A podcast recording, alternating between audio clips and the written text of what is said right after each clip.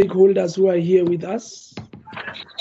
A very good afternoon to you all.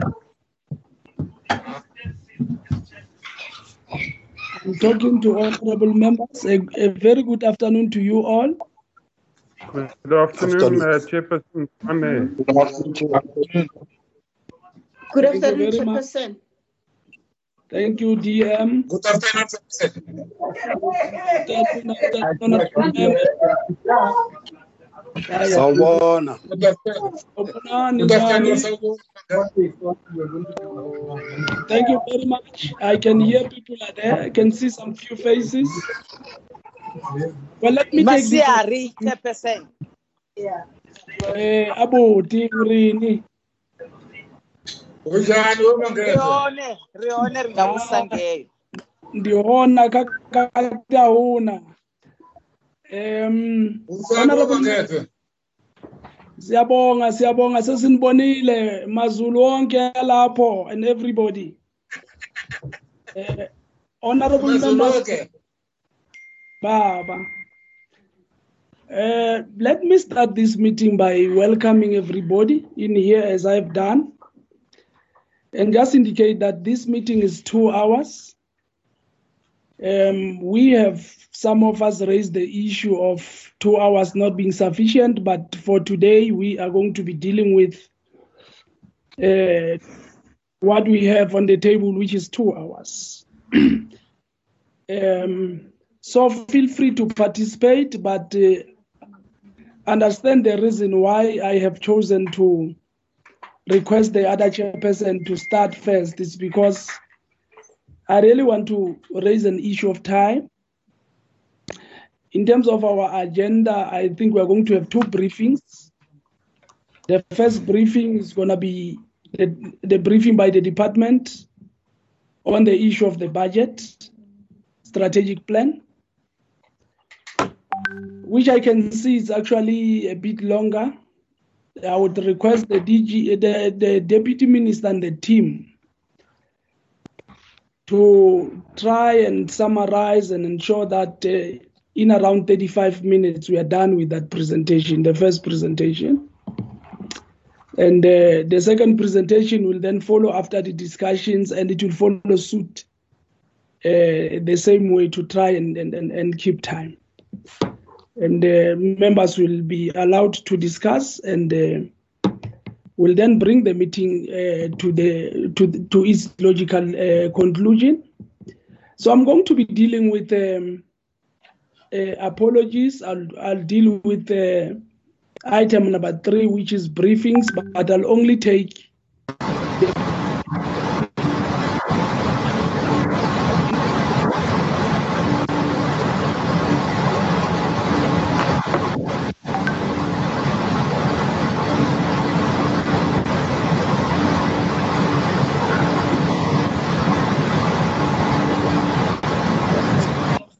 Members.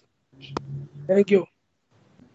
Right let's let's in the meantime take apologies. Any apologies um, written apologies of course? Um, Chairperson from the Portfolio Committee, there were no apologies. no apologies from the From the portfolio portfolio. committee? Yes. thank you very much. Ncop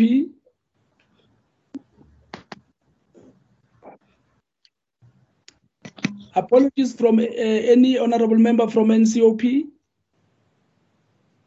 none all right I take that everybody from the department is here, and if there's somebody who's not in the meeting and there's no apology, it means this that person is absent without um apology. Okay.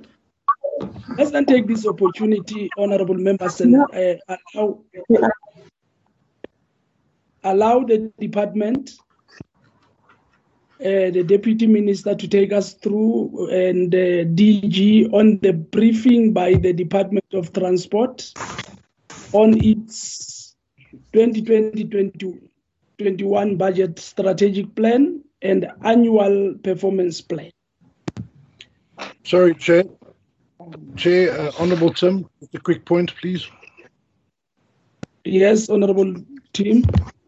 Uh, the, the point is, is that we have received uh, the DCLA presentation, but we have not received any budget presentation at the NCFP level. Know, is, there, is there a budget presentation that we can receive via the secretaries?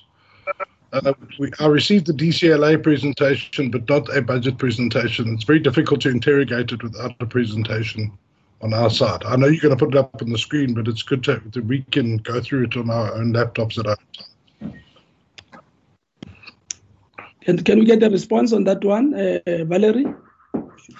Um, Chair, we shared uh, all the information with the Secretary of the committee, um, and I also included content, the content advisors notes.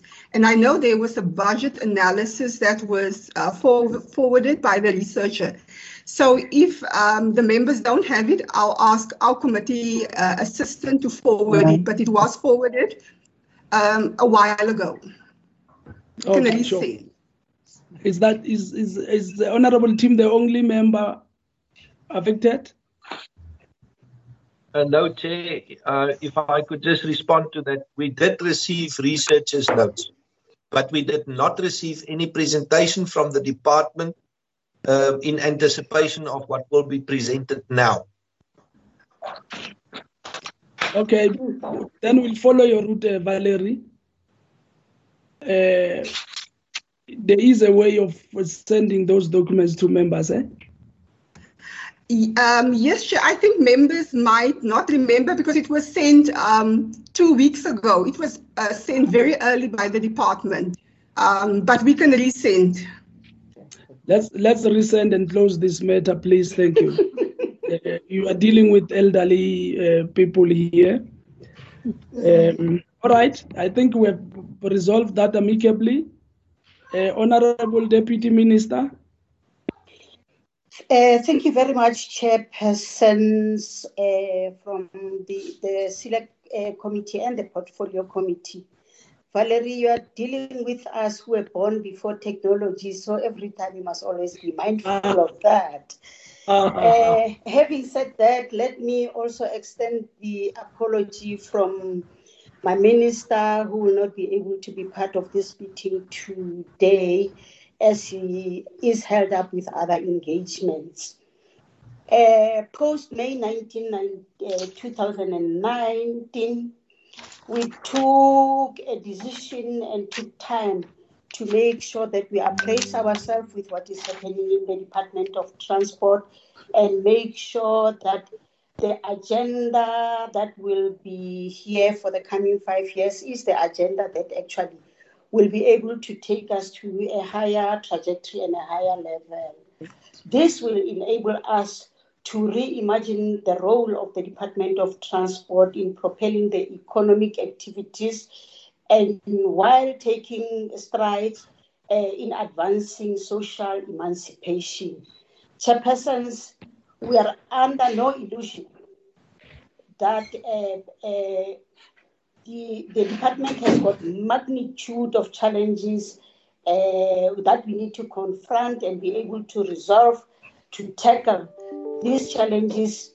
We have several uh, new cultures that we have to impose uh, into the department.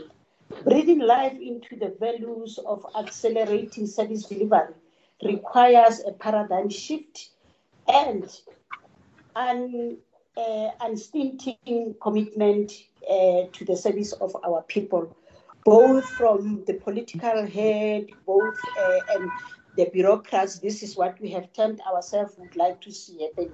happen. Our strategic plan gives us practical expression in the commitment uh, despite significant resource uh, constraints, which may result in us moving at a pace slower than we anticipated.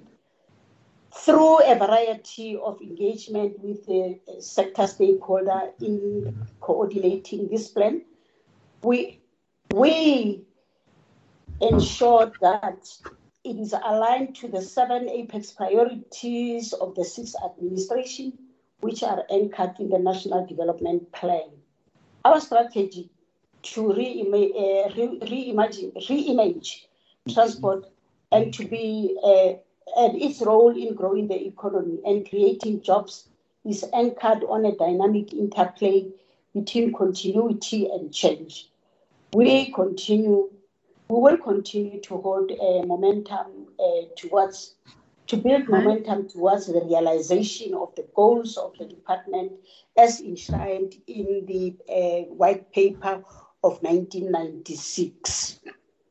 Uh, in infusing the concept of Khawuleza uh, in delivering services in the Department of Transport to our people, our focus will be uh, guided by the strategic goals which have been incorporated as such in our strategic plans. Five of them, uh, let me highlight them quickly. Safety as an enabler of service delivery, public transport that will enable social emancipation an economy that works, infrastructure build, building a maritime nation, accelerating transformation towards a greater economic participation. These are the key five uh, uh, uh, priorities that we have put in our strategic plan. In addition to the above mentioned, uh, we have also included uh, uh, the apex priorities in our activities as we're trying to uh, align the government uh, activities to aim to make sure that we coordinate most of the issues. Innovation uh, that advances effect, efficiencies, environmental protection, uh, improving efficiencies and effectiveness uh, of, uh, of support services are but other things that we believe we should be able to look into. In a nutshell, our agenda of the sixth administration is anchored on the eight strategic uh, uh, strategic goals, and this will be uh, aligned to the provincial plans to ensure seamless integration and focus uh, outcomes. Despite our best interactions, we are under no illusion about the impact of the COVID 19 uh, pandemic in our plans.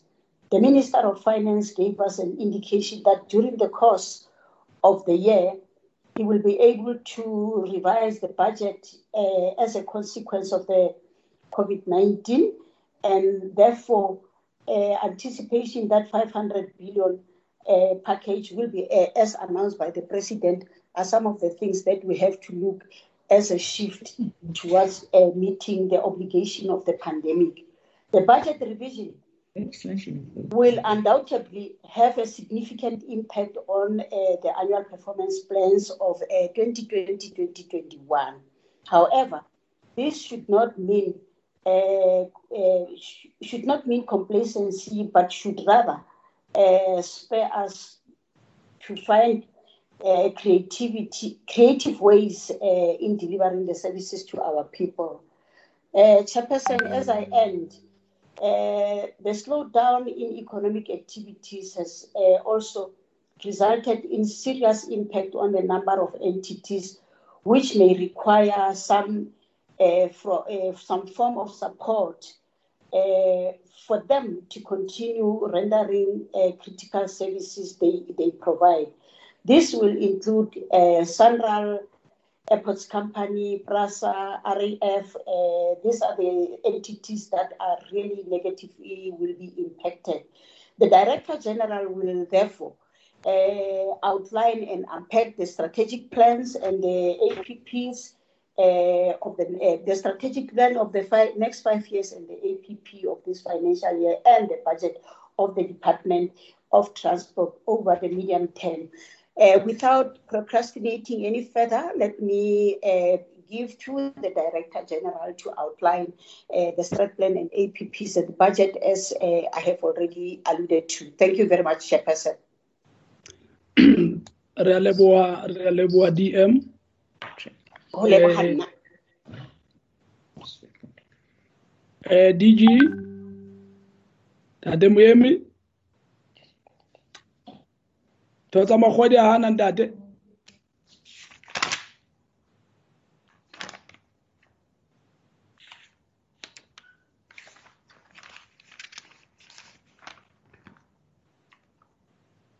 dm do we have uh, the dg in the meeting Yes, I'm here, Chair. Show yourself to the chair. I, I, I am on the screen, Chair. I'm that one who's waving Very the hand. visible. No, I can see you now. You were not you were not on the screen at the time I, I, I was looking for you. Thank you very Oh. much, uh, Ntate Moemi. Um,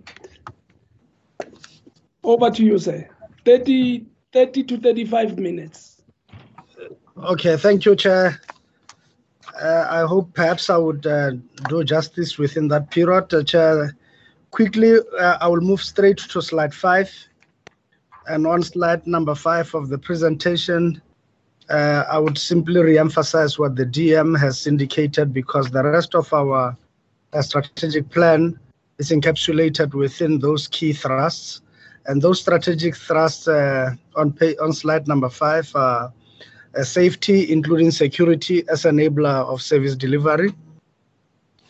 And uh, secondly, chair the uh, public transport that enables social emancipation and an economy that works, and uh, infrastructure built that stimulates economic growth and job creation, and building a maritime nation uh, through elevation of the ocean's economy, and finally accelerating transformation towards greater economic participation. Th- This uh, chair will take me now uh, straight to slide number nine, where in as far as slide nine is concerned, we are emphasizing on those key five uh, thing, and we have added the sixth and seventh as well as the eighth thrusts and focus areas we would have during this period. And uh, on slide nine, we have uh, innovation that advances efficiencies and support a continuous improvement model and environmental protection, recovering and maintaining a healthy natural environment. And on eight, uh, Chair, we have uh, improved efficiency and effectiveness of support services. So to that extent, I now wish to go into this program by program and give you a brief synopsis of what we are looking at in as far as uh, priority focus area one, safety as an enabler of service delivery.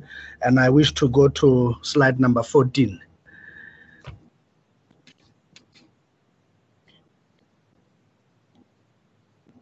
And on slide 14, Chair, uh, on improved transport safety and security, there, Chair, we are looking at uh, across all our modes, and we are looking at uh, providing a safer transport system, and we also are looking at security standards within the entire uh, network and transport network. Uh, transport as a network industry uh, cannot do without uh, proper and adequate security for it to thrive and to give confidence to the public that uh, indeed uh, we are doing well. We have looked at the baselines uh, across all of this, and we have taken the uh, apex priorities and put them into this slide, Chair. So, by no means is this a full account of what we want to do in safety and security. For that, a full strategic plan that we have tabled uh, before the committees, uh, both in the National Assembly and in the NCOP, would need to look at that uh, in totality. So, just as a start, Chair, uh, there we are looking at uh, reduction in road uh, fa- fatalities.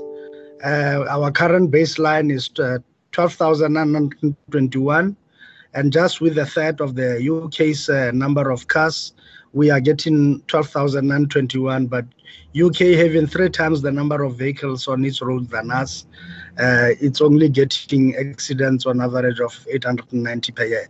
Now that gives you a huge discrepancy in terms of what we want to achieve. And to that extent, we're looking at a 25% year on year reduction over the next five year period uh, to achieve what we are looking at.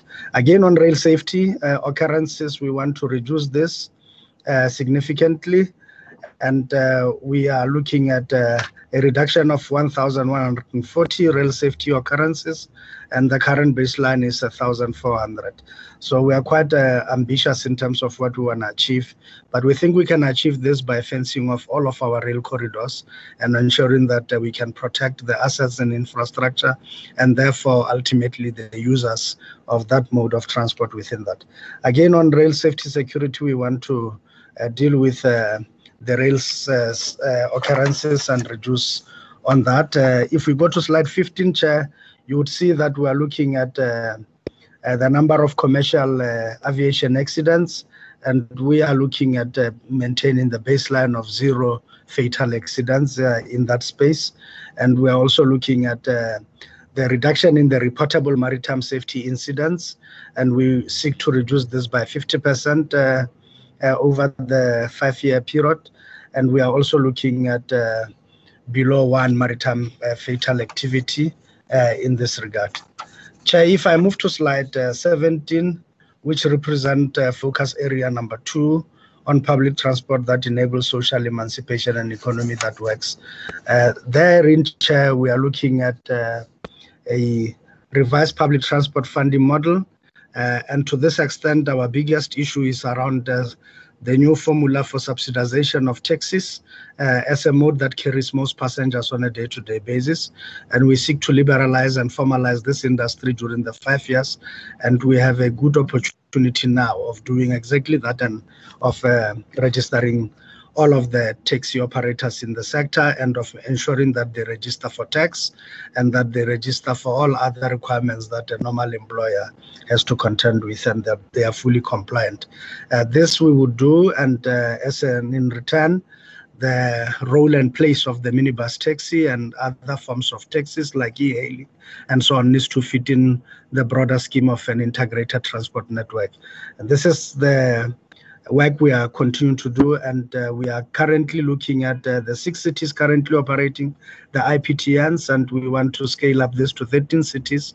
And the five that are really struggling, we are intending now to take over the functions and to work with cities closer to ensure that we assist them to troubleshoot where the programs have stalled, some of them in excess of four years. In as far as public transport is concerned, uh, we're looking at, uh, at the average weekday passenger trips uh, of 350,000 uh, uh, on the IPTNs, and we want to increase that from a baseline of 165. We can achieve this by introducing the new networks on the five cities I've spoken about and that are struggling. And we also want to increase the rail passenger trips. If we bring into stream the Mabopane line as well as the central line in the Cape, then the 520 million after modernization looks a much more achievable target. And our benchmark is what we have done on the Pienaarspoort to Pretoria line. If we go, Chair, now to slide number 20, in there we are looking at uh, the infrastructure and job creation uh, that we will uh, uh process from this. And accordingly, we are looking at the introduction of the high-speed rail. Uh, the framework has been developed and implemented, and uh, we are looking at this being funded via uh, investment funding. And we're also looking at a private sector participation framework for uh, concessioning of branch lines uh, to allow new players into this and to end the monopolies of PRASA and Transnet in as far as both passenger as well as uh, cargo is. However, on cargo, Transnet will always have the right of first refusal as the branch lines uh, belong to them. And for those that uh, the refusal is granted, uh, they have to concession the branch lines up. And as far as modernization uh, program, we're looking at renewal of the uh, rolling stock uh, of PRASA, and we are looking at new train sets. 23 of them have been deployed now and we're looking at 290 new train sets to replace the current aging fleet uh, in a space of five years. And to this extent, uh, there will be a ramp up and an increase from one train to five trains being produced every month at our Nigel Gibela plant. Uh, uh, that's there. Again, Chair, we are looking at the modernization of stations and with some of the stations to be built, and uh, we are looking at uh, even the seven identified mega stations such as Isipingo in Durban to be built uh, and to be completed within the five-year period uh, where, wherein we are, we are there. Again, SANRAL is having some challenges. Uh, however, we're still looking at the rollout of the rural uh, roads uh, that we had identified, uh, 12 of them, and uh, we are also going to continue uh, with the gravel roads and their rehabilitation, a total of 226 thousand kilometers, and uh, for paved roads, a new 46,548 uh, roads. And then the overall uh, condition index, of the National Road Network, will be maintained, and we know that we need to resolve the issues of the e-tolls as quickly as possible and to get the cabinet decision on them to allow us to uh, leverage the central balance sheet so it can raise sufficient capital to do the work it has to do. In as far as ACSA is concerned, uh, because of COVID now, there will be a deferment of some of the programs. However, uh, key critical infrastructure would still need to be done. And we also foresee a challenge and a deferment in the infrastructure program for ATNS, uh, with COVID uh, having had a, a, significantly negative impact on the balance sheet of uh, the aviation industry uh, entities. Uh, when I move to, sl to slide number 25, uh, which looks at the building a maritime nation and elevating the ocean's economy. Slide 25 covers for you, Chair, in this regard, the National Port Authority and the need for us to corporatize this. This, we believe it will uh, comply now with the law since 2015. It has been an outstanding matter. And we also believe that uh, over this period, it will assist us with reinvestment into port infrastructure and improving the competitiveness as well as the efficiencies within our ports. We need uh, new infrastructure, new cranes, uh, world-class uh, facilities. We also need to build new berths for some of our own uh, Uh, busy ports, uh, Durban to ease congestion. We will need a totally new uh, automotive berth uh, to transport cars aside, and for all other cargo to be sorted out on other things. That we think if we do that, we will ease a lot of congestion and make Durban competitive. But we also need to invest in new technology to allow for more crane movements per hour to ensure that we can handle more cargo than what we can right now. Uh, again, uh, we are developing the merchant shipping bill that will give us uh, opportunity to process most of the things. If I move to slide 27, uh, which is DOT priority focus area 5 on accelerating transformation towards greater economic participation.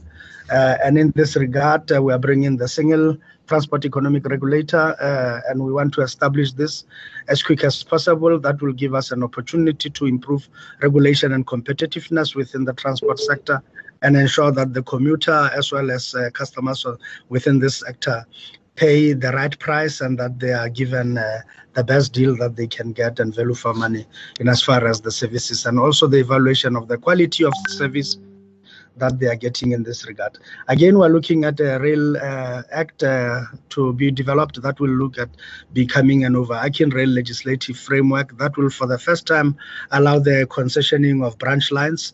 And uh, for the first time, it will review the current monopolies that exist within the rail sector and uh, allow for new private sector participation and increase inclusivity by allowing for black economic uh, partners to play a significant role within this space.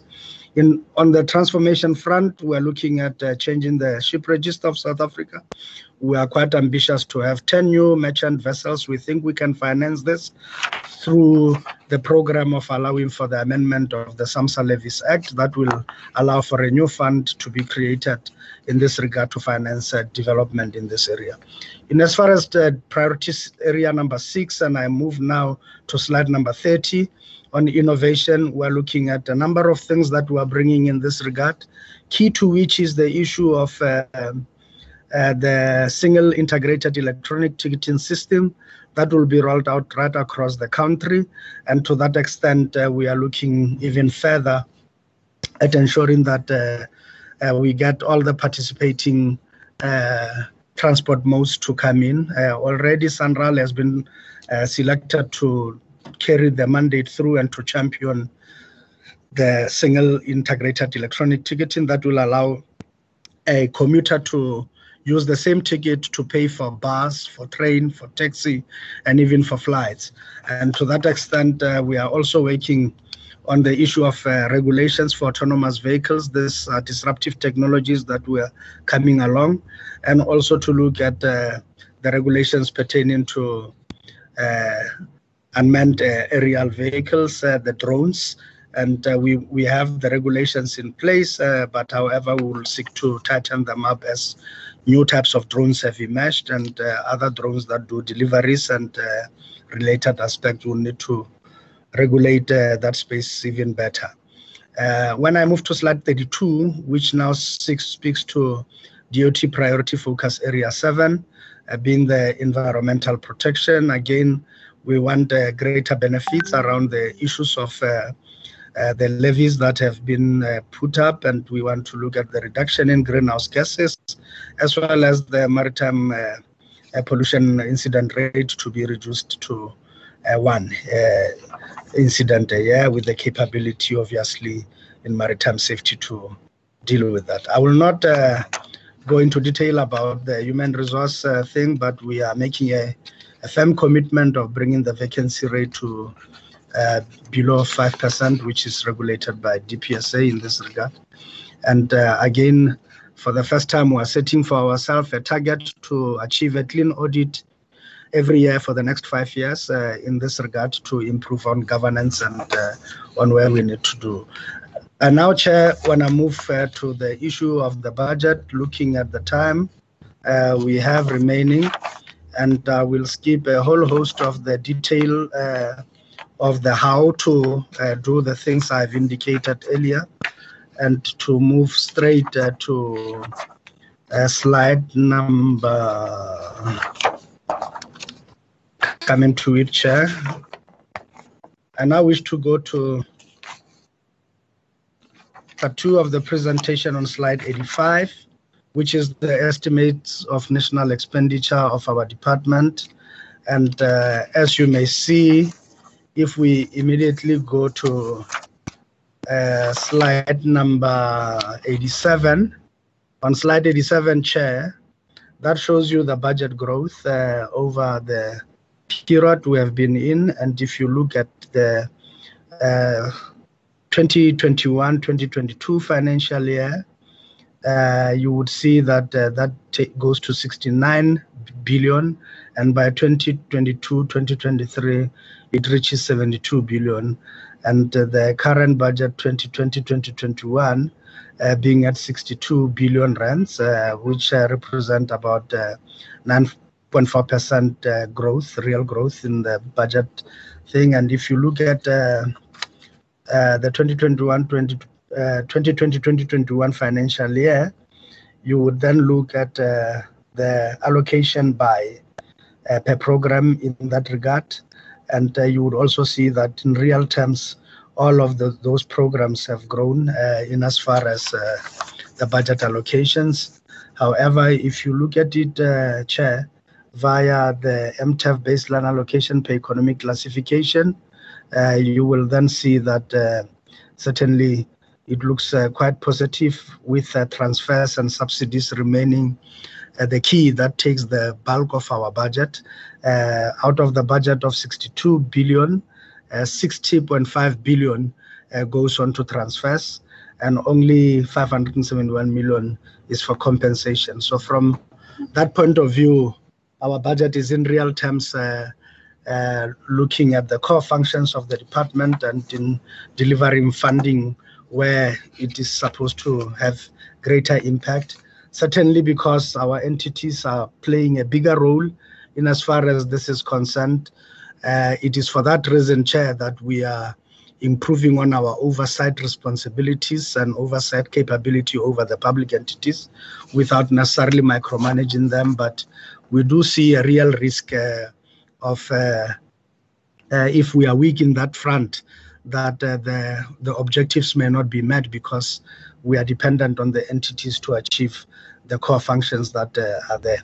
If you look at uh, in goods and services budget, uh, some of the major allocations that goes into this uh, remains the usual suspects chair in as far as the MRCC, the Mar Maritime Rescue and Coordination Center based in Cape Town, it still takes a bit of money and the SACA accident and investigation still takes about uh, 34 million, and the watchkeeping services still carries 103 million budget. We are negotiating this, and we're also looking at new technologies.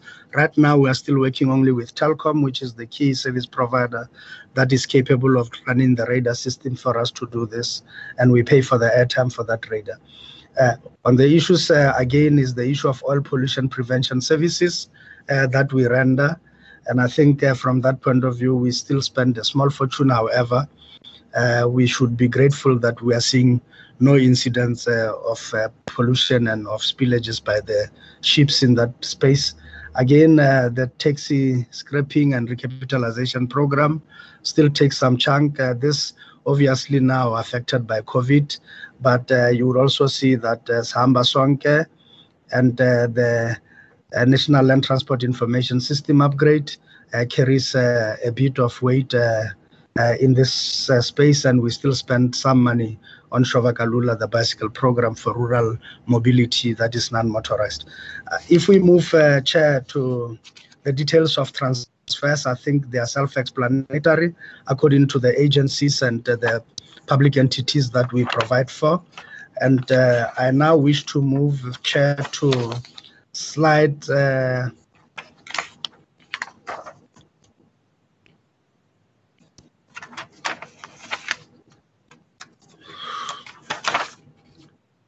Eighty-six, eighty-seven, eighty-eight, eighty-nine, ninety, ninety-one, ninety-two.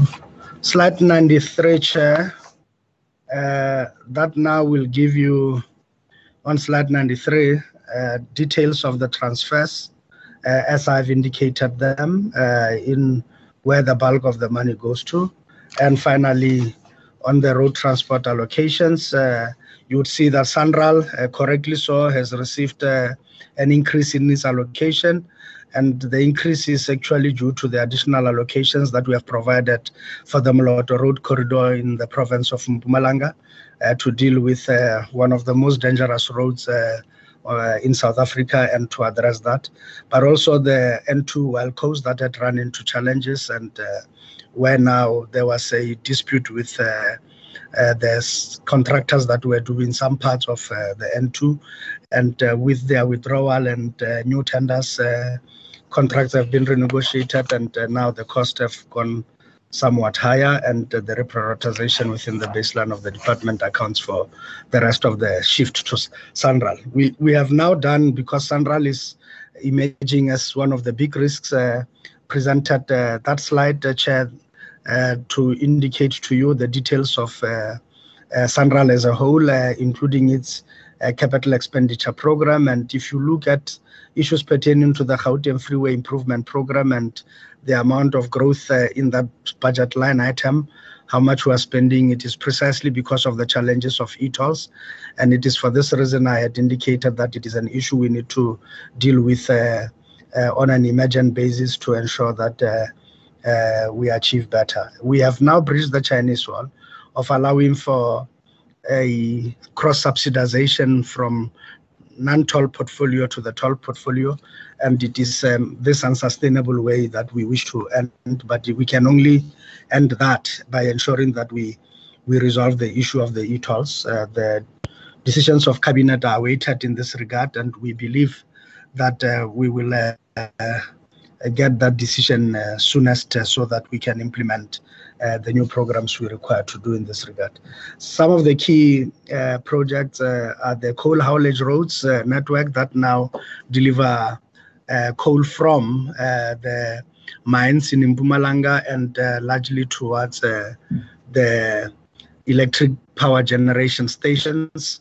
Uh, and those roads, some of them are already in bad conditions. They can't be postponed. Uh, they need to be dealt with uh, almost immediately. The completion of the long N2 uh, road Wild Coast uh, will need to finalize that as well as the Moloto road upgrade, as I've indicated. With also the Botswana River crossing, uh, will have to be upgraded to cater for the growth in the shift in the, in the movement of traffic in that regard. And as far as public transport allocations are concerned, uh, the issue of the rolling stock of PRASA, as I've indicated, accounts for largest increase in that space. And uh, it is exactly what I've indicated about modernization and the rolling stock. As you can see, the budget is uh, strictly following and aligned with the priorities I have already presented in this regard. And we give the details of PRASA specifically as one of the other high risk areas uh, in this regard. And we detail their, their financial situation in as far as their PRASA Metro Rail operations and the allocations in terms of subsidy that we're giving in this space.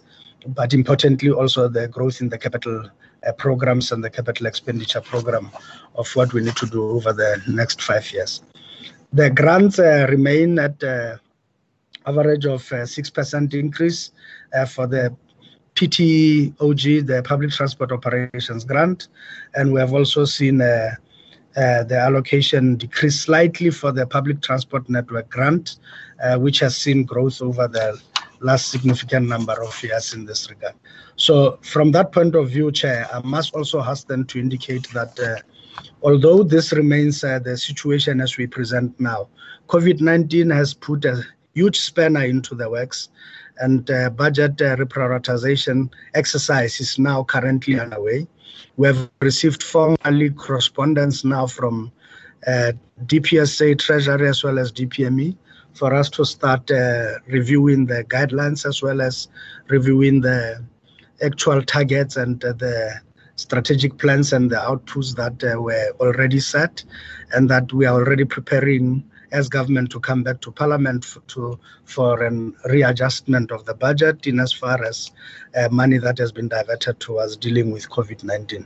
So, Chair, we have uh, attempted to plot uh, all of, these programs uh, uh, into uh, provinces and their location where they are exactly located and what we will be doing where and how.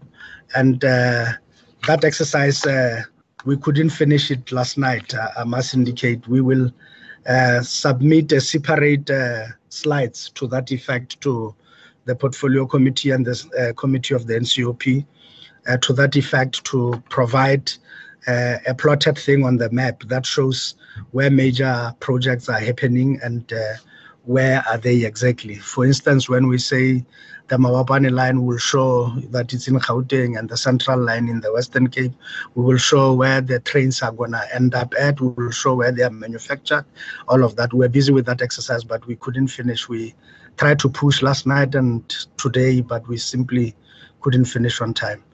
Uh, but we will attempt to do that for the benefit largely of the NCOP to plot all of these projects, including the roads. Uh, some of them traverse uh, three provinces like the N2, and we will then show it from the Western Cape to the Eastern Cape and ultimately uh, to lastly to the Eastern Cape, uh, as well as to KwaZulu Natal. So that's that's the the long and short of our presentation, Chair. I've taken 25 minutes instead of the allocated 35.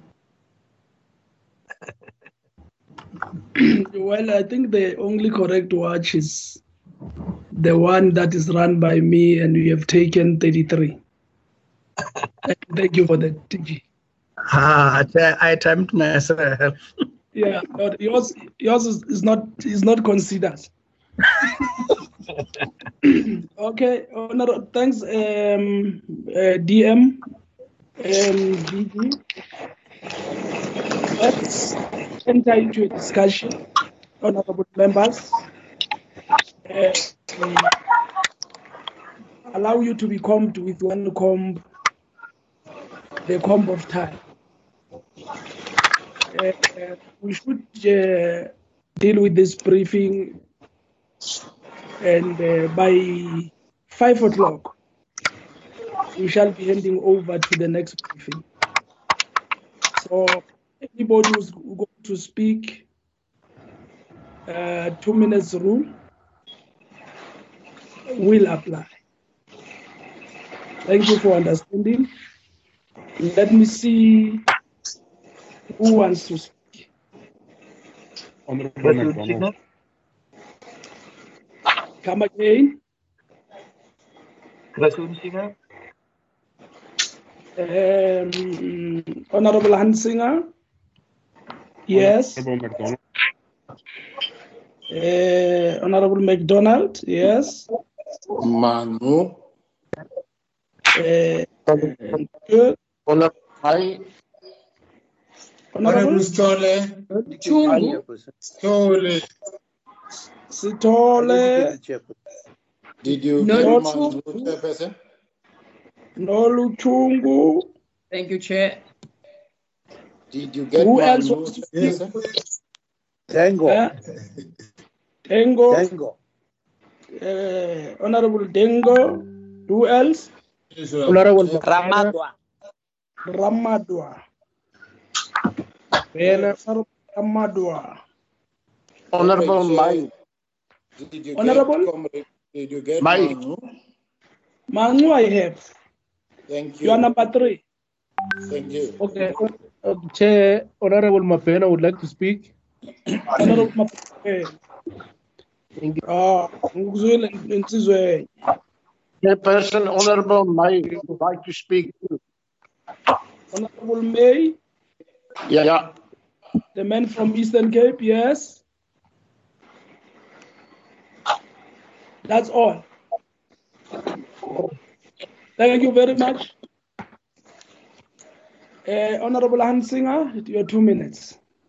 Uh, thank you, Chair, and uh, thank you, um, DG, for the presentation and for preparing the presentation under these difficult uh, conditions. My first question relates to your slide 14, um, where it is mentioned that there's a particular strategic focus on safety and infrastructure. I'm, I have a concern that there is little regard for passengers and for asset protection. Um, and I would, I would uh, pledge that this is really important and should be included as a consideration under safety and infrastructure. We've seen huge infrastructure uh, vandalization, and we know that our passengers are not safe on public transport, especially rail. And therefore, I would suggest that part of the strategic in, uh, should uh, strategic plan should include passenger protection and asset protection. Then, in terms of um, the uh, taxi reform, which was your slide 18, um, really encouraging, and I think it's a bold step, DG, and compliments from uh, the Democratic Alliance's side for the intention of taxi reform. My question is whether this would then also include employment contracts and labor law compliance, apart from what you suggested, having taxi owners register for uh, tax. My next question relates to slide 21, and that was about the percentage allocation um, of road maintenance. And um, a remark that I've observed over the past five years, DG and chairperson and colleagues, that Sanral has had an increase of 11.4 billion rand on 21,000 kilometers of road, whereas the nine provinces having to deal with 273,000 kilometers over five years only received 4 billion rand increase. Now, surely this should be balanced out and I would like to have your reaction on this, DG. My last, second or last question is on slide 30, um, which is the single ticket system that you suggested, DG, and it might have been a slip of the tongue uh, or my ear, but I heard that Sanral would be involved with that from your presentation. So correct me if I'm wrong. And if not, how would Sunroll get involved with a single ticketing system? Um, my last question is a general one, but it um, relates to slide number 87, um, where there is a clear indication of an increase over the 10 year period in terms of budget growth. But then there's an underlying concern and, and, and uh, about the service delivery uh, growth. And surely the department's responsibility is about transfers and grants. Um, but then we constantly see 100% and close to 100% achievements. Yet on the other side, in terms of service delivery, it is not the impression that we have that, in fact, there's a far lower experience um, of the increase um, in all the projects which the department is involved in. And to give you an example, um, more than 41 billion rand has been spent has been spent on the 13 cities on BRT systems yet very little of them are functioning. Thank you, Chair. Thank you, Honorable Hunsinger. You took three and a half minutes instead of two. uh, Honorable McDonald. Uh, thank you, Chair. Um, firstly, let me welcome the presentation of the Deputy Minister and also of the DG. Um, my, my remarks and questions are, will be very short. On slide 91, on the Shuva, Shova Kalula bicycles, I see we're spending in a region of about 21 million per year.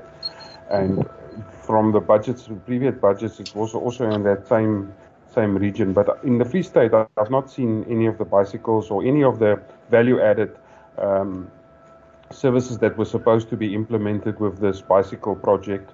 And could we get some more details on where the money is actually going? Uh, then on Sanral and the, the e-tolls, um, DG, uh, Deputy Minister, it's time that we, we put this to, to rest. This e-toll thing can't drag on for years and years and years. Let's find another way to, to, to, to budget this. Um, uh, we, we, we can't continue like this. We, we, we need to find a way to sort this out. And then the elephant in the room, the road accident fund, it's going to be severely, severely affected by the COVID 19 um, uh, pandemic due to the, the, the, the drop in fuel sales in the last uh, two months. And um this is going to affect payments to, to claimants. And um, will the department be able to to finance or bail out the road accident fund in the meantime while other ways of, of supporting the claims be sorted? Thank you, Chair. Thank you, Honorable McDonald. You were right on time, but I did not see your face on the screen. Let me see the face of Honorable Manu now. Good afternoon, Chair. I hope you can see my handsome face. Come, let me see you. Oh, there you are. No, I can see you are even wearing a tie like a chair. Thank you. You can you Thank can you, carry. thank you very much, Chair. Um, mine is more posted towards the recommendation on a way forward. Number one, on the program administration, there has been a continued underspending since the budget 18 19, 19 20, and uh, consistently we have had that it's 10% vacancy rate. I would recommend that the committee considers uh, not supporting that uh, allocation until the department can convince us. Number two, Chair, I, Chair, can you ask uh, Asanda Okay. Sotendwa to, to mute? Sorry, Can you ask Asanda Sotendwa to mute because there's a there's a noise coming from uh, a direction. who's, who's speaking? It's high, but uh, I'm saying uh, Asanda Sotendwa is uh, disturbing the flow of the Yes, meeting. it's Because Asanda, it's disturbing us. We can't hear. Okay, okay, Can't hear okay, can you ask uh, or him to to mute? Thank you very much. Heard that. Asanda, I think you you you hear what members are saying. It should be a common cause to you. Carry on, Honorable Manu. Thank you, Chair.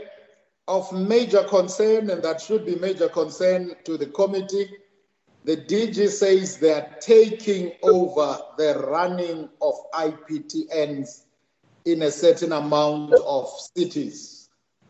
I think we should be very cautious on uh, the roles between uh, the spheres of government.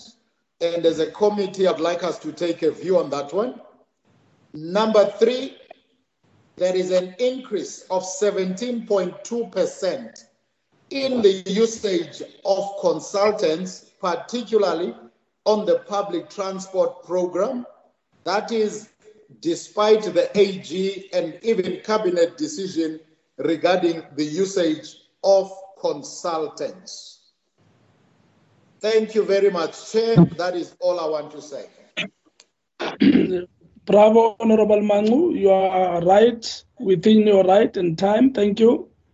Let me see the face of Honorable Stolle now.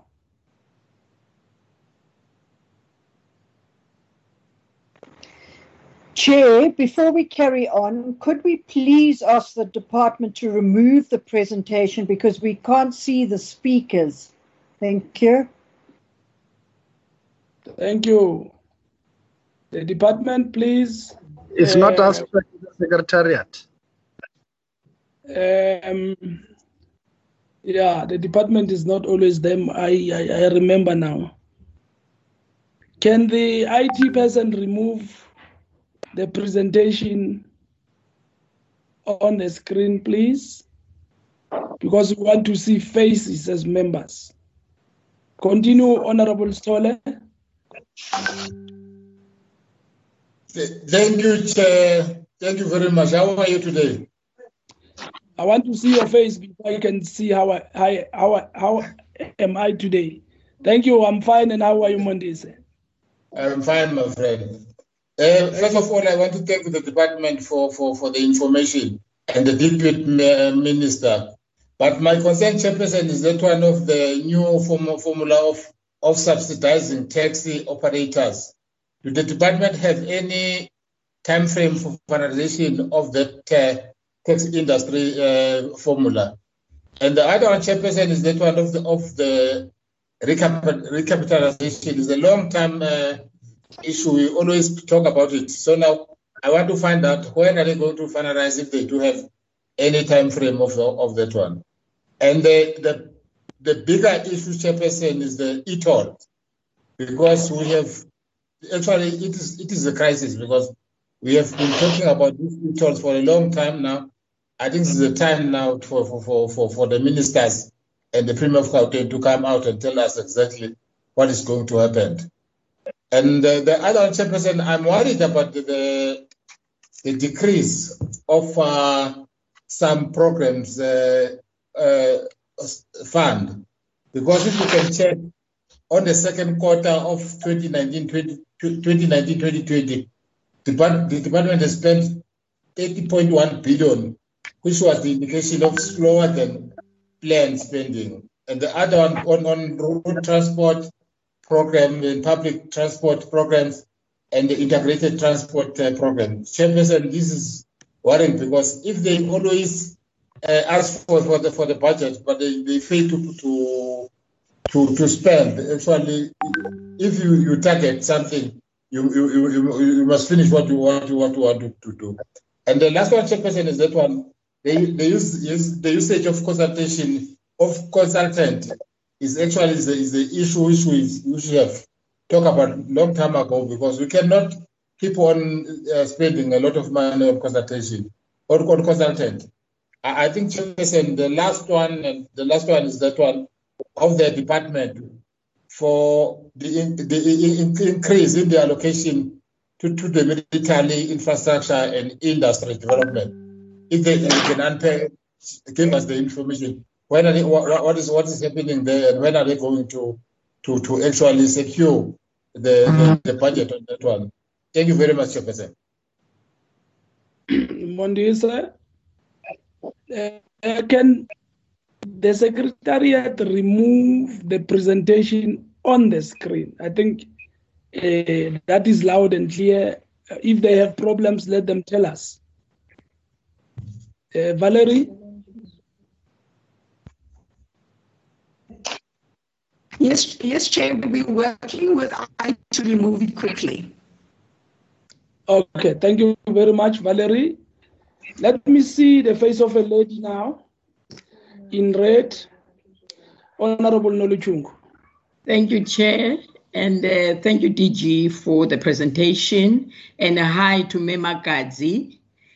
Um, uh, Chair, and the, yes. mine is on the recap program, taxi recap program. Uh, this program has been running for almost 20 years now.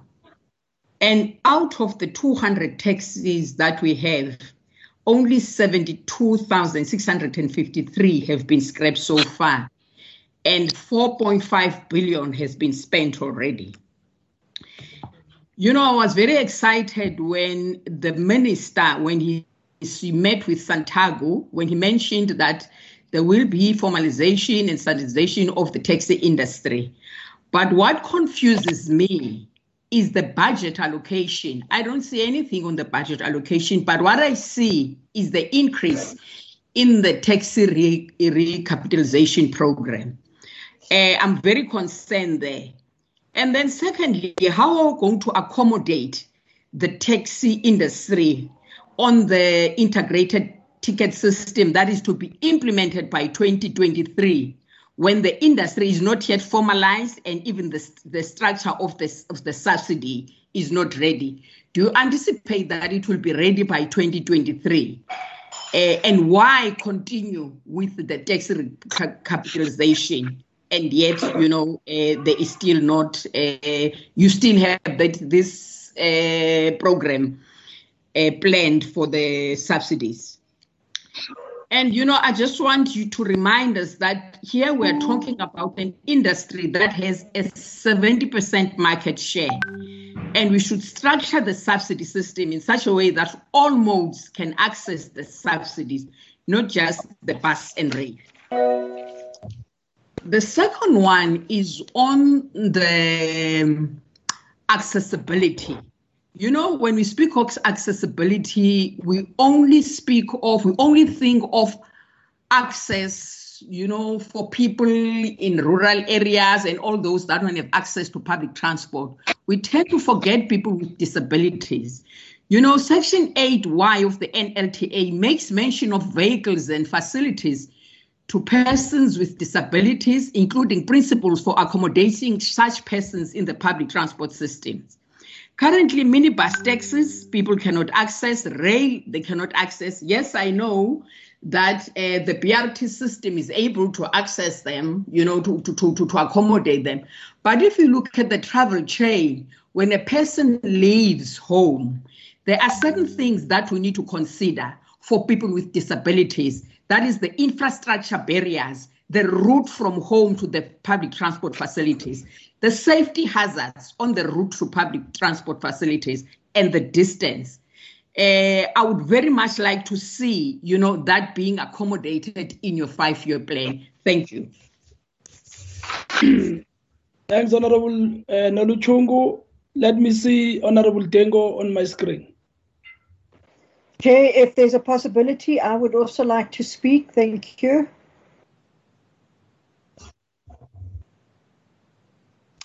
Okay, we'll see how to accommodate you. Um, honorable member, uh, Honorable um, Dengo.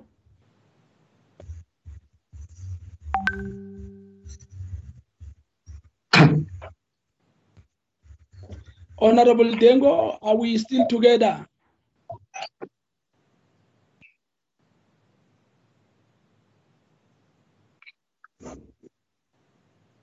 Can't seem. Un- unmute, unmute, Honorable Dengo. I'm unmuted now. Yes. Thank you very much. I can hear. You. Let me see your face. Thank you very much, uh, uh, Chairperson. The Thank you. question about it also have been asked. The second question is really about the operational risks on the Western Cape line, because it, the t- train seems to be burnt there all the time, and has there been thought given to as to how to resolve that matter? And three is, uh, Chairperson, looking at the narrative and going into the future, to look at high-speed rail, uh, rail both in Gauteng, at the extension, uh, KwaZulu-Natal, and the Western Cape. Thank you very much, Chairperson. Thank you, Oldengo. Let me see the face of a lady from Limpopo, Honorable Ramatwa. Thank you, Right. Honorable Chairperson. Let me join honorable members who are appreciating the presentation by the DG and the DM. Dimasiari, DM. Eh, honorable Chairperson. Honorable Chairperson, um, in 2019 and 2020 financial year, there was a budget allocated under provincial roads maintenance grant in disaster relief component and in Mpumalanga coal haulage. But now in 2020-2021 financial year, there is no budget that is allocated to those programs. Can the department explain to us why is that? Thank you. Thank you. Somebody's bringing children to our meeting. Uh, please tell children to go and play. Honorable May. Thank you, Chairperson. Chairperson, if I can give any good advice, as a result of the coronavirus, we must concentrate on maintenance and stay away from any new development developments in the near future to save money for food. We are going to need money to buy food. Chairperson, what worries me is especially in the Eastern Cape. Chairperson, we have the provincial roads maintenance grant, but it isn't uh, isn't it time that Sanral, I'm very happy with Sanral, take over all the roads in South Africa and the provinces have resources to maintain the roads in the provinces. Thank you. Thank you. Let's let's entertain uh, Honorable Boshoff. Mina, Chairperson. Ngiyabona uyathula nje ngizawufika. Honorable Boshoff. Sure, ma'am. Thank you very much, Chair. Um, I see in the presentation that you speak of piloting an alternate rural, rural roads program. I really hope that this is going to take off because, as somebody else said earlier on, that the rural roads are in a terrible state of disrepair, and the quicker it is done, the better. In the Kouga municipality, they launched their first plastic road project, which is a huge success. That is something that we can look at as well. And then, secondly, I understand that there are discussions on the table with unions um, regarding the possible severance packages to PRASA employees. Could we ask if that is so- so? Because the DG spoke about new train sets that are going to be bought, and I don't know what not all, but we're laying off or possibly laying off um, employees. Can I just ask, with regard to PRASA, the administrator that was appointed, at what cost was he appointed, and has he brought about a change during his tenure? I know he was only appointed in December last year. Um, and is there any possibility that the capital budget that is not being at PRASA can be transferred to the operational budget? Thank you very much. Baba Mapen. Asibone ubuso bakho Nkosi eh, No, angithokoze sidalo, ngithokoze ithuba, ngithokoze ithuba onginikela lona. Eh ngilotshise abalingani abakhona ku eh. I think one starting from slide number 5, sorry, slide number 95, not number 5. um, I see that yes, uh, it it is welcome, DG, um, that uh, in this financial year you are looking at spending 1.6 billion rands on the Moloto um, road upgrade, and you correctly said that you are gonna be doing it on the Mpumalanga side. The question there, I think, if I heard you correctly, you were saying that um, it's gonna be done by Sanral. Um, will it be a, a, a project which will be carried out by by Sanral fully, or will it be a project which will be shared um, uh, even with the province, where the province will also look at maybe um, some contributions. And then once the upgrade is done, will the road uh, be transferred back to San um, um, to the province, or will it be uh, remain um, a Sanral road, and will it be administered and maintained by Sanral? And also, what is the maintenance plan thereof? Because yes, it's good that we do have a Moloto road upgrade, but then afterwards, what is the maintenance plan? And does that maintenance plan also include to have um, a continued presence of law enforcement agencies um, on that road? and then moving on to the air services bill, which the DG mentioned that has been submitted to Parliament. I mean, sorry, um, has been submitted to Cabinet. Is yet to come to committees and Parliament um, or the or the National Assembly. Um, hopefully, uh, from the DG side or from the department side, um, they have also uh, perhaps made provisions for airdrones and also um, heliports in terms of when they apply for licenses and when they um, apply for any any any any anything that has to do um, with um, that that they factor in the fact that they need to work with communities. They will, they need to ensure that um, they don't cause havoc in communities where they operate in, uh, because that, in essence, um, has been left to SACA. And SACA, with my experience for the past year, as I've just been in Parliament, has been a nightmare to deal with as far as this is concerned. And then moving on to slide um, 83, um, if you if you go to slide number 83, uh, we're saying that the um, on the sub program where you'll be subsidizing the provinces, where you'll be um, subsidizing some of the of the routes. Um, you're saying that 184,616, that is the target that you have.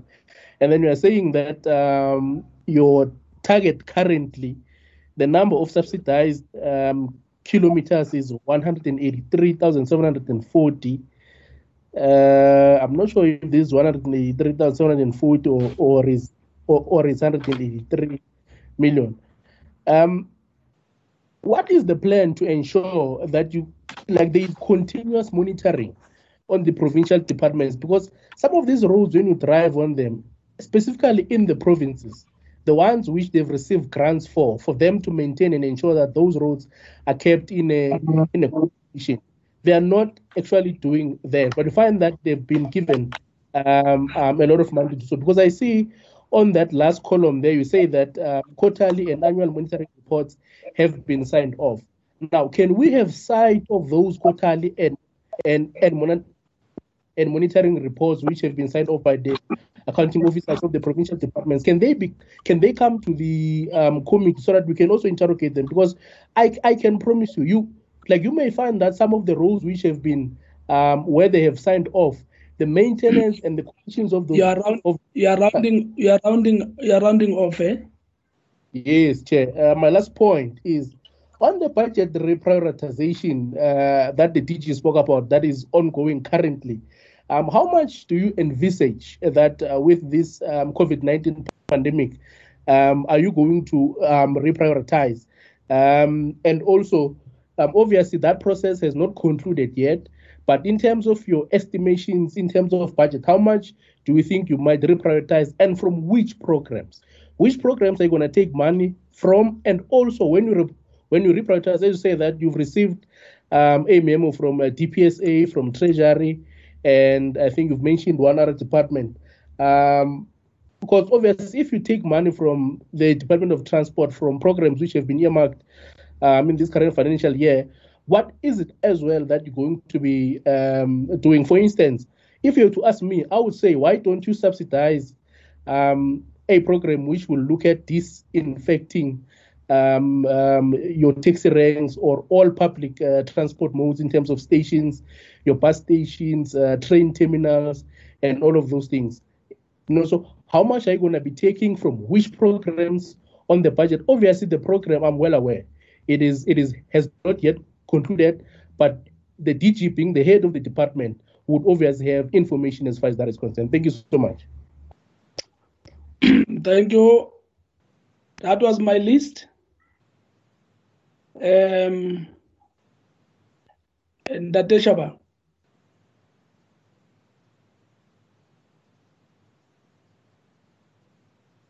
Unmute, unmute.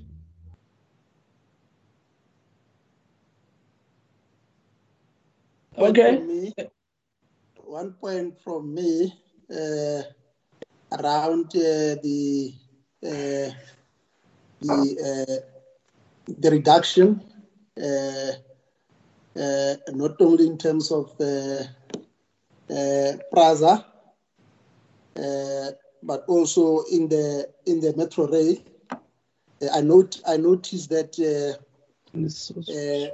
PRASA's rolling stock fleet renewable program is down uh, from 5.8 billion uh, to 3.6 billion, and also the the the the, uh, the mainline uh, passenger service uh, is also down.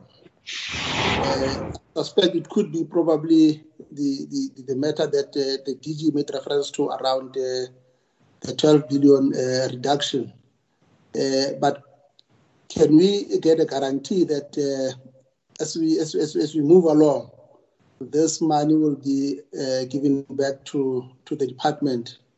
I'm raising this point precisely by virtue of the importance of uh, uh the contribution of transport infrastructure to the to the economic growth, and the fact that uh, not only is transport uh, responsible for the transportation of people, but also the transportation of goods in boosting our uh, economic in investment. If, if, the DG can just make a, a reference to that point. Thank you, Honorable Chairperson.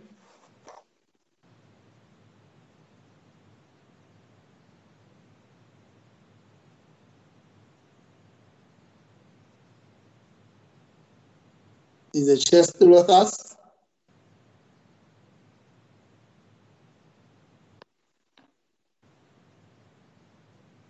Honorable members?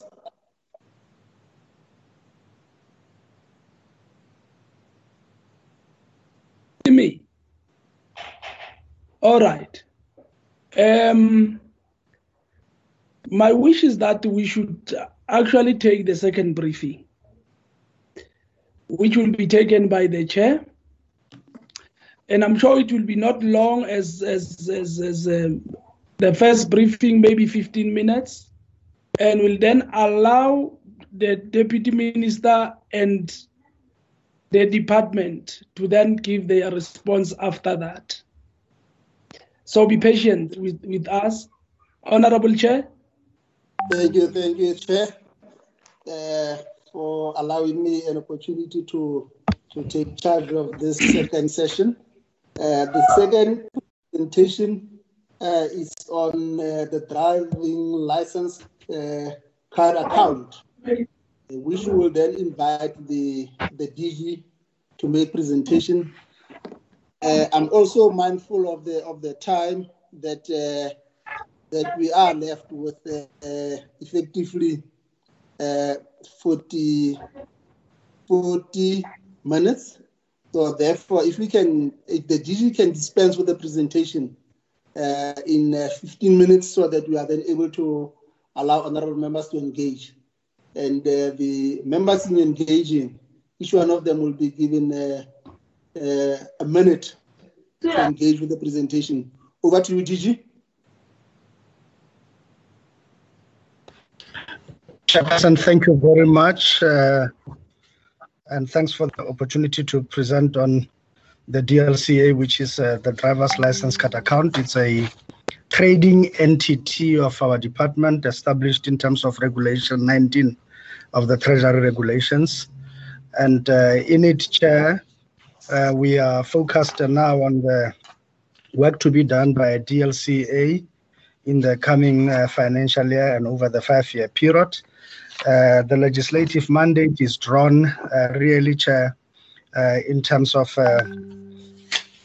the National Traffic uh, Road Traffic Act number 93 of 1996, um, and also with uh, National Road Traffic Regulations of 1999. And to that extent, uh, uh, that's where we draw this. But of importance in as far as operations are concerned, the National Treasury uh, Regulations of uh, 2007. Uh, in terms of regulation 19, as I've indicated, uh, gives us the authority to move with speed on this issue. I now wish to go to slide number two, three, four, five, six, seven.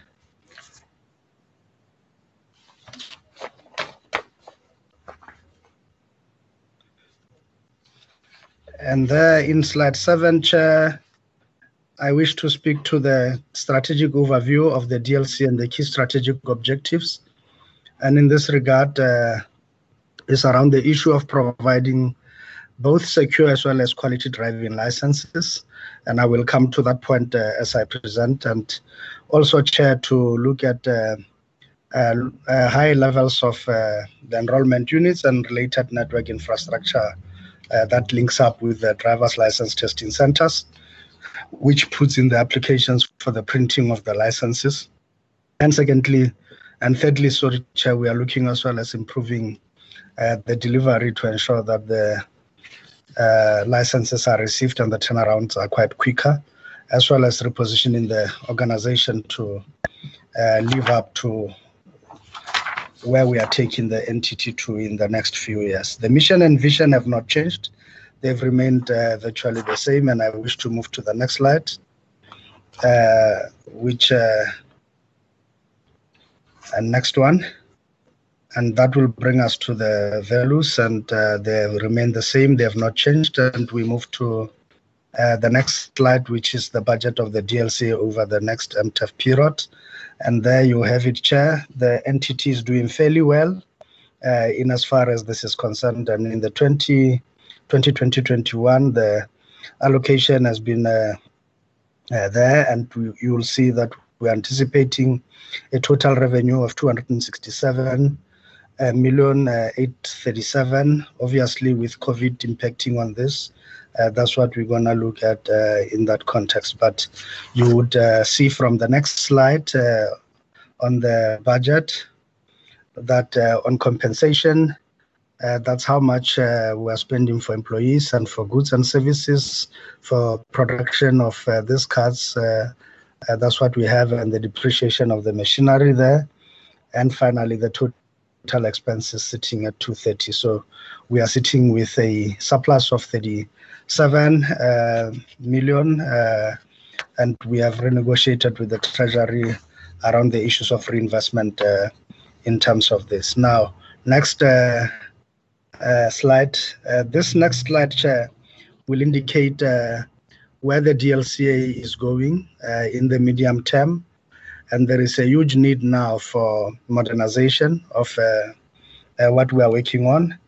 And as far as modernization of the entity is concerned, uh, as I've indicated, we want to replace the LCUs and LEUs uh, for, so that they link up uh, on the systems with uh, the testing centers for licenses and where applications for printing of new licenses are being made, that the technology is up to date and that it is safe and uh, safe for interruptions and what we have seen previously uh, with the disruptions that have been there in the printing of the cards.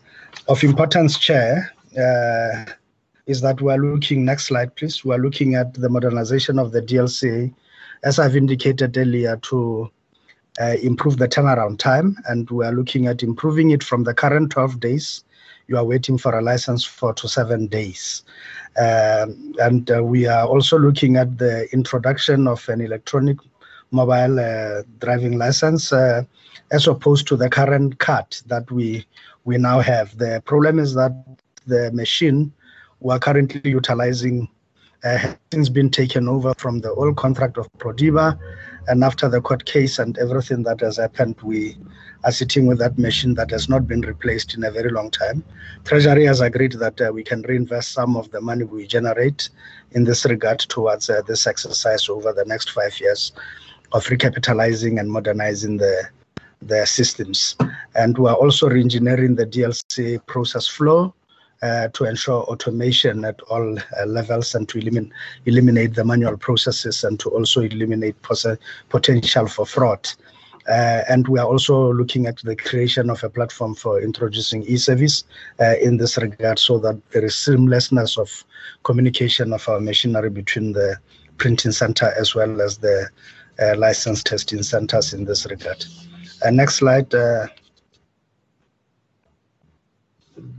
In there, Chair, we are looking at uh, the fact that the DLC staff complement is at 50, and uh, we are resolving the issue of the 27 contract workers, uh, which are now going to be made permanent, and uh, the 11 interns, and the Treasury has accepted our uh, the wisdom of doing that and of bringing certainty, and this largely after the issue of the strike that happened there, and uh, where employees wanted certainty about the future and their employment and uh, resulting in a, a, long strike that delayed the printing of cards and the distribution. And we have now found each other with uh, the employees and we will uh, resolve all their challenges in exchange for them signing up and agreeing to an essential service uh, platform uh, to ensure that in future we eliminate all of that. Uh, the machine itself uh, has reached its uh, useful lifespan and the suppliers for inks and related aspects to print the current cards. Uh, uh, there's been an indication that it will, in a space of 48 months, be discontinued completely. And it's a race now against time to work at the replacement of a new machine and of ensuring that we are able to have a modern, world-class cut. From a liquidity point of view, the entity is doing uh, exceptionally well. Uh, for an entity of its nature, it has to cover uh, the uh, obligation one on one, but as you may see now, uh, it is uh, healthy at 1.6, a ratio of 1.6 of solvency, and that has made us quite happy, and even the Treasury is comfortable with where the DLC is financially. Chair, we are looking, we have already submitted a request to uh, the State Security Agency for the design of the new uh, driver's license card, as the law requires us to do that. And uh, we are also looking in this regard to receiving the standardization that are, required. And DLCA has already been declared a, a national key point, and also uh, we are looking at uh, it has been certified on ISO 9001 and we remain compliant uh, in as far as this uh, is concerned. Uh, our current compliance certificate with that International Standardization Organization's compliance code will expire on the 28th of June 2022. And between now and then, we remain committed to ensuring that we even comply further beyond what is there. The rollout of the new process has begun and the design of the as I've indicated, has started in earnest. And we plan uh, during this uh, period, Chair, uh, that we will, in totality, targeting to print about 3 million dri driving license cards annually, year on year, uh, for the next five years, every year printing 3 million. Our current baseline has been about 2.4 million driving license cards uh, produced every year. Last year, we produced 2.7 uh, million, and uh, we uh, think that the three million target is achievable with a faster printing machine as we are looking at the replacement and modernization. We will start the process of modernization right away, and we intend now to go beyond the ISO certification and the compliance code of 9001 we're also looking at complying with code 27001 as well as 31000 from a safety point of view of the cards and uh, the user friendliness of it and reliability uh, of such cards. So from that point of view, we think that uh, we are in a good space in as far as DLC is concerned. And uh, while we see the impact of COVID, that uh, it will lose a revenue estimated at about 19 million a month. But we think that the DLCA is in a healthy position. It will be able to stomach this uh, lost revenue and also be able to still continue the modernization program uh, unhindered. And we see less disruptions uh, in this regard. Uh, we have uh, obviously, with the replacement of the machine, it will solve the permanent problem of the delay in the printing of cards, uh, uh, which has been mechanical in nature. But we think that uh, the entities in good space. I could end there, Chair, on this presentation.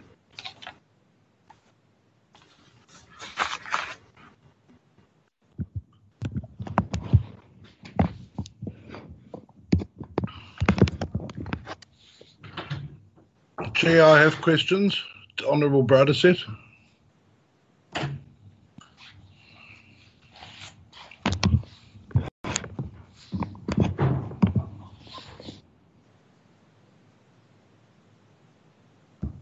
We, we can't hear you, Chair. Your, your mic is off, Chair. I've noted, uh, Honorable Tim. Uh, can we check whether oh, Honorable, Honorable McDonald say something? Honorable McDonald. Honorable McDonald. Honorable uh, it's Honorable Tim, is Honorable McDonald, is not Honorable Manu. Honorable, yeah. Honorable Stole. Honorable Stole. Hunsinger. Hunsinger. Honorable May. Honorable Hussinger. Okay. Like the river in KZN. yeah, it's fine. Let's, let's, let's, start with Honorable Tim. Sorry, uh, Honorable Mapela as well. Honorable Mapela. Honorable Honor. I've noted Honorable uh, Honorable Tim. I've noted Honorable McDonald, Honorable Manu, Honorable Sitole, Honorable Hatsinger, and Honorable Mabena. And Uh, Honorable Ramadwa. And Honorable Ramadwa. Uh, Thank you. Let's proceed in that fashion. Okay, Chair, I first. Thank you, Chair. I appreciate it. Chair, a minute is a is a tall order, but we'll try. Chair, I'm very interested in the um, and, and excited about the idea of an electronic driver's license. I would just love the department to give us some mechanics on that. Currently, if you want to renew your driver's license, you have to go and stand in a line, fill out a form, have an eye test, pay some money, and off you go. So, can, can the department just share with us on the actual mechanics of how they're going to do that online? Are they going to ask for utility bills for proof of address? Um, will we be able to go to, will South Africans be able to go to optometrists to do the eye tech and then submit that online? We just need to get an idea of the mechanics and not just a general idea of what an electronic license looks like. We need to know the actual mechanics of what it's going, what the process is going to be. Chair, also the um, the live enrollment units apparently had 999 rolled out in all the provinces. We are concerned that we haven't seen any of those in KZN. Could we receive from the department a list of all these live enrollment units and where they are in the various provinces so we can have an idea of what's going on there? Then there was a note on uh, slide 16 as well that there were going to be buses deployed out to assist perhaps rural communities with um, driver's license requirements, but those were stopped due to legislative difficulties. Can we have an idea of what those legislative difficulties are and how we can, as the NA and the NCOP, help to resolve those roadblocks so we can get those buses out in the field? Um, the other short question, Chair, was um, yeah, Chair. In fact, I, th- I think. Uh, sorry, just one other thing, Chair. There was a there was a slide on on slide twelve, something very concerning, that the new driver's card, the driver's license card design, was ready to go some time ago. I think it was 2017, but the design for it was on an employee, a DCLA employee's laptop, which was stolen, and, and thus the entire project stopped. Can the department just give us some sort of assurance that such a design is now on, on a cloud system or on multiple systems or on a backup server so that if a laptop that doesn't get stolen, the entire project crashes? I'm Thank referring to slide, slide 12. Thanks a lot. Appreciate it. Thank you. Uh, Honorable McDonald. Floor is yours. Thank you, Chair. Uh, thank you, DG, for the presentation. Um, my, there, I, I would like a, an answer from the DG or some uh, from the department in, in how they're going to deal with the huge backlog that the license department now will have due to the COVID-19 uh, lockdown, and in the same breath, we all know that nobody in this country is receiving their driver's license in 12 days. I mean, it is, it's become, I, I, my personal driver's license took nearly two months last time when I renewed it. It is, it's become a problem that people have to actually, you, you might as well get a temporary license while you get, apply for the license, even if you are three or four months in advance, because you are definitely going to be using your temporary license. Uh, can can can we have some sort of indication how they're going to deal with these huge backlogs all over the country? And then I also want to join uh, uh, Honourable uh, the previous speaker um, in the license enrollment units. Um, they are they continuously offline. Um, people from Thaba Nchu, Botshabelo, and the Free State are, you might as well just give up and you, it can take five or six appointments before you can actually get your your license um, renewed so if i could get a, a, response from the department there thank you very much Thank you, Honorable McDonald. Honorable Manu. Thank you, Chair. Thank you, DG. Maybe, Chair, let me start by making a request, a recommendation, given the shortness of time. Maybe we need to agree up front that we need a follow up on this uh, because it's quite uh, a lot of information. Number one, uh, I want to check from the DG who has the copyright or the IP for the production software at the DLCA. Number two, the DG and our colleague from NCOP spoke about buses that are going out there and the legislation. I think the DG needs to assist us because I'm of the opinion that DLCA is the only the card production facility. Now, when you take a bus to a place, you are now fun- doing the function of a DLTC, not a DLCA. That is where the issue of legislation coming in. Now, would the department assist us and explain why are they stepping into the role of the DLTC? Number three, what legislation gives authority to SASA to uh. design a driving license? Number four, the DG says the design has started. Who is doing the design? How long will it take? Because there are international standards, and our neighbors already producing such licenses. Lesotho has got a license compliant, Namibia, and so forth. Who is designing these? As if we are designing our own uh, driving license card um, on ourselves. Now, on the need to mobilization, the question was asked, but I want to rephrase it. What is an electronic driving license? Can we have a simplified English? Because I'm not aware of what an electronic driving license is. Uh, the, to create a platform, the DG says, for introducing e service. What is that in simple language? What is an e service in this space in the context of a DLCA and a DLTC? And there's a slide at the beginning that says the department had a saving of 45 million rand in the first year of them taking over after Prodiba. Uh, but I noticed that the DG didn't mention the cost of 38 million rand of, of uh, in terms of the budget on the same year or the current year of the staff. And I'm not sure if uh, that was taken into consideration. Uh, Thank you, thank you, thank yes, you, thank you, Honorable leave it Mangu. there for today. Remember my first uh, recommendation. Thank you, Yes, Chair. yes, yes. Honorable Sitole. Remember my first uh. Thank, thank, thank you, thank you, thank, thank you very much, Chair, and thank you for the presentation.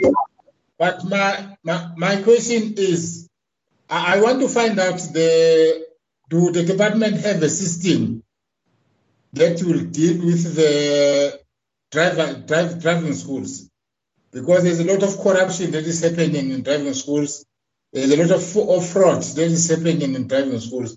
So now, what system do the department have to actually deal with the, the, the corruption that is happening in driving schools? And the other one, Chairperson, what I want to find out about the capacity. Do the, the department have a capacity to implement the electronic system that they are going to introduce? If they do have, I, you can be very happy if you can have some details of how are they going to do it because it, it is a new system which we all uh, augur to, to, to see. Thank you very much, Chairperson. Thank you, thank you, thank you, Honorable Member. Uh, Honorable uh, Mabena. No, thank you so much, uh, DG. Oh, no, sorry. Uh, thank you so much, Chairperson. And yeah, um, with the presentation from the DG, I think, you know, uh, the machine, when we went for oversight um, to DLCA, uh, what the DG has just presented here, I mean, we could have given you that that machine is very old. And we're told by the gentleman that was using it at that time that this machine is giving them some technical issues and there are some issues with contracts. Nonetheless, I think uh, Honorable um, McDonald has covered me on the issue that it doesn't take 12 days to produce a driver's license. As we speak now, I'm driving with a temporary driver's license myself. You know, it's been quite a, a while since I'm waiting um, for one. And then also one other issue is is concerning um, the fact that a whole design in a laptop of an official um, gets stolen and the entire program is compromised. I mean, how much do you guys spend on on security when it comes to your IT systems? Do you spend any money at all? If you do spend, which company provides those services to you? What have you done to them? Have you had any engagement whatsoever with them? You know, because obviously, if yes, it's unfortunate the laptop gets stolen, but the level of security which needs to be there for a driver's license that will be, you know, issued to all South Africans is very concerning. Um, and also one other issue that we picked up when we went there, the the senior posts at DLCA had not been filled at that time. We were um, were briefed by a gentleman who was an acting someone uh, there, and and and there was quite a lot of issues which with regards to senior management um, posts um, which um, which were there. So, but I think also I've been covered as well on the issue of the compliance with regards to the the new um, driver's license that you're going to be producing. Uh, Chair, uh, given your minute, I'll stop there. Thank you, thank you, uh, Honorable Mabena. Honorable Hunsinger. Uh, thank you, Chair, and thank you for the presentation. I can recall at a oversight visit that um, the machine was the building and the building was the machine. So I'm just curious in terms of the upgrade, is there also an intention to change buildings uh, or what is what is the framework of the planning? Um, uh, about a year ago, at the most uh, severe state of having a backlog on driving licenses, not drivers' licenses, uh, there was a backlog of something like 320,000. And I would like to know, in terms of uh, planning for a new facility and new capacity, um, whether there is also any intent of making sure that we'll have sufficient back uh, backup should a similar situation occur. Thank you, Chair, and I'm sure I've got credit on my time now. Thank you. can we have uh, can we have uh, Honorable Ramadwa? Thank you, Honorable Chairperson. Thank you, DG, for your presentation. Chairperson, I firstly want to commend the department for employing permanent workers. As you know that um, one of the priority of the department is to create jobs. So we commend what they have done that because they make them to be permanent. Secondly, Chairperson, in his presentation, the DG indicated that uh, they make um, surplus, meaning that the DLCA is capable of generating revenue. But my concern is that they don't have accommodation. So, is it possible that instead of reinvesting money or taking money to Treasury and discuss with Treasury that they can make sure that they are having their own building or accommodation, as it is stated in the report that they also want to have satellites. Thank you, uh, Chairperson. Thank you. Any any input from Honorable High? Awan. Mina. Oh, uh, my humble and sincere apologies to the Swiss. You can Ah. continue now, remember? Thank you, thank you, Chairperson. Uh, my first question would be Is DLCA was introduced in, two, in 2007 to produce and deliver license cards in South Africa? Is the license card account still meeting its requirements? And who, produces the new license cards for the Republic of South Africa if it is not produced in South Africa, and why not?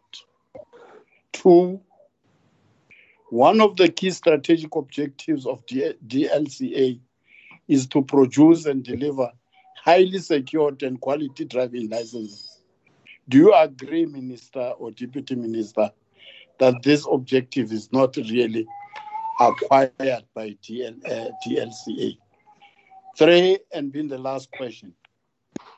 When is the DP, Department of Transport, intending to shut down all these fake licenses that are given to South Africans, which causes accident by the licensing department in conjunction with driving school in all the provinces? Thank you. Thank you. Yeah, thank thank you, Chairperson. I would like to ask a question.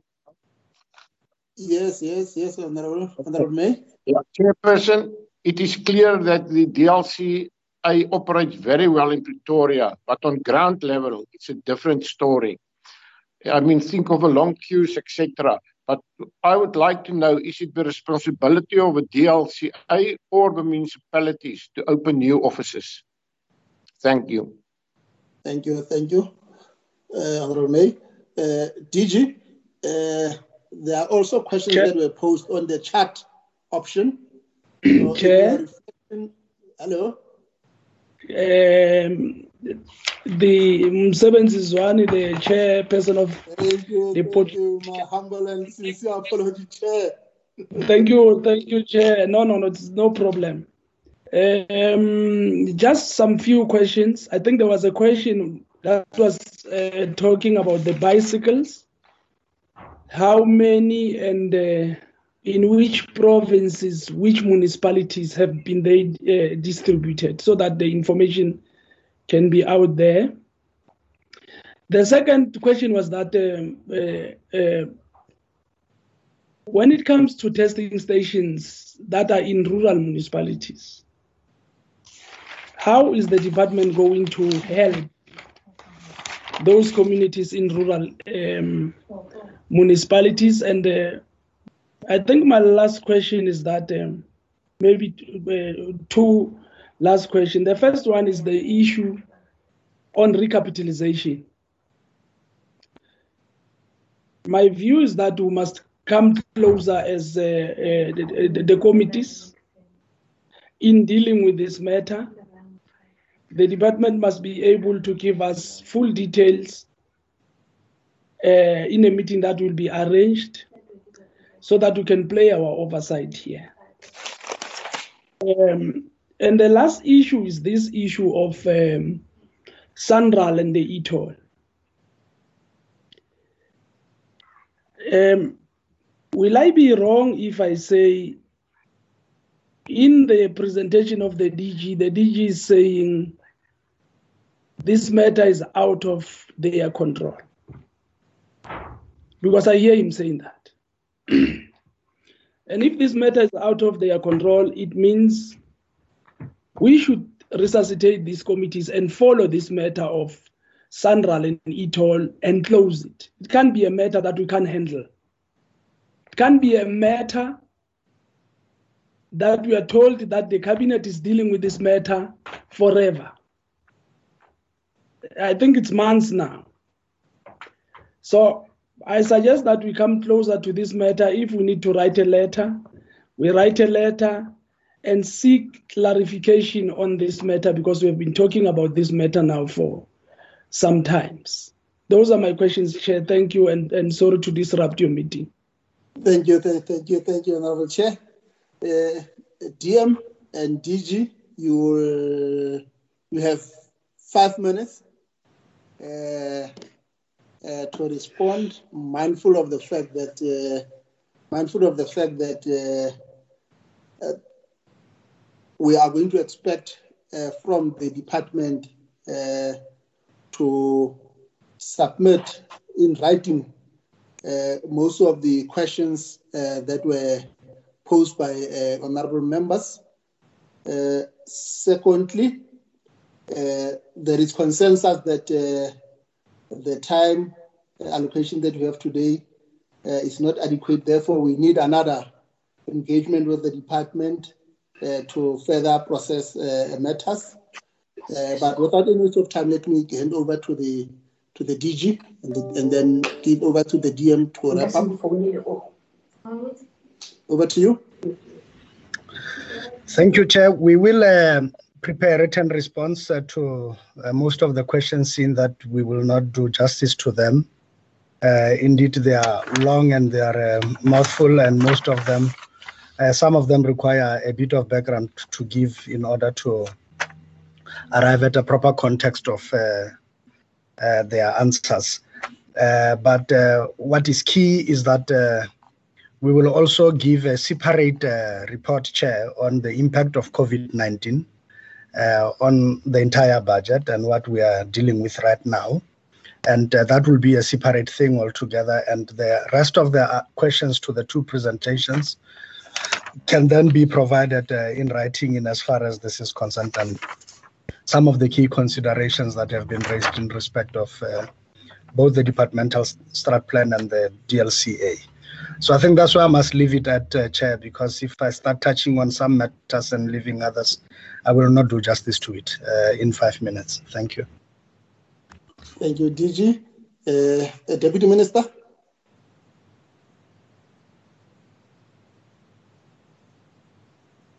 Uh, thank you, thank you very much, Chairperson. And uh, let me indicate that the questions that have been uh, uh asked uh, and suggestions which were given by members, we definitely will come back to both committees Eh, in writing and indicate eh, eh, responses in writing because time is not on our side. but I also need to indicate to members that we uh, definitely will be able to once more come back to honorable members on uh, uh, our approach towards COVID 19 issues and how we will be dealing with it, particularly focusing on reorganizing the budget and also looking as to how best can we be able to reshape uh, the APPs because our APP will never be the same as like the one that we are presenting now to your good self. We will have to tweak here and there so that it's able to comply once the Minister of Finance has been able to uh, uh, put the budget forward to Parliament uh for reorganizing and reshaping the budget, as has been indicated by the Director General. I would like to thank both chairpersons for listening to our presentation and uh, heart, uh, heartily would like to say to honorable members, thank you for the advices uh, that you have shared with the department. We will definitely hit the call and look into most of the advices that you have already given to us. Uh, Deputy Minister, honorable members, like as indicated, the uh, department will provide detailed response to all the questions and engagements that were raised by the by the uh, members.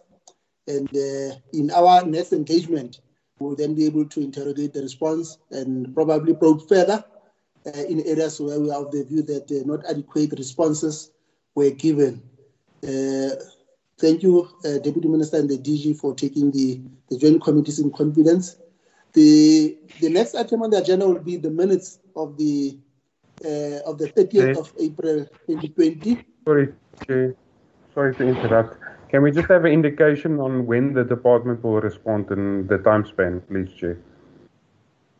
Let, let, let, let us expect the department uh, in, in, in five days, uh, DG. Will that be sufficient? Deputy Minister? No, that's fine, Chair. I think we can manage in five days. Yes. Thank you. Thank you. Uh, thank you, uh, Honorable McDonald, for that intervention. Uh, let's then deal with the minutes of the 30th of April. Uh, I want to believe that uh, all members have the minutes. Uh, any uh, reflection, addition, or subtraction on on page one, which mainly dealt with the attendees and then the introduction you remember that the, the, the, the platform that we had with the department on the 30th of April was uh, for the department to account to the, joint committees in terms of the intervention that the department has made uh, with regard to uh, progress on the implementation of the regulations. Is there any uh, correction that uh, honorable members would want to make? Uh, yes, Chris Hunsinger. Yes, honorable Hunsinger. Um, uh, Chairperson, I see no mention of the fact that uh, the DG said that uh, drive-throughs, uh, like with at McDonald's in Kentucky, would be allowed. Um, I, I don't see any anything around that. Yes, look, uh, I think uh, let's let's let, let's then. Uh, uh, I know that the DG said it was implied, but but uh, the I, I need the body language. Said there is nothing like that. Let have them opened. I, I suspect it is it's on a lighter note on Roland Singer. it, it, is, it is on a lighter note. because The DG said this, but the minister then corrected this. So uh, the DG has my absolute support uh, on this one. Absolutely. Thank you, thank you, Honorable Singer. Uh, in the absence of any correction on the minutes, uh, can we then get a mover for the adoption of the minutes as presented? Honorable Ramadan, I move for the adoption of the minutes. Thank you, Honorable Ramadwa, for moving. Can we get Honorable McDonald, second. Honorable Stoller, supported. Thank you, thank you, honorable members. Uh, our minutes are, are duly uh, adopted. Uh, we are then uh, uh, moving to towards uh, giving over back to the to the chair uh, to, to to seal the meeting. Over to you, honorable uh, co-chair, honorable Zwane. uh, Chair, thank you very much for allowing me to close this meeting. Let me say to the Honorable Deputy Minister and the DG, the indications as we see it is that we did not have time, as you have said it, Chair, to allow honorable members to ask all the questions and also to allow the department to provide us with responses. I think that point we have dealt with. But what I want to point out to the department is that um, I think the meeting is saying we now have to stop talking and start doing. Plans are here, money is there.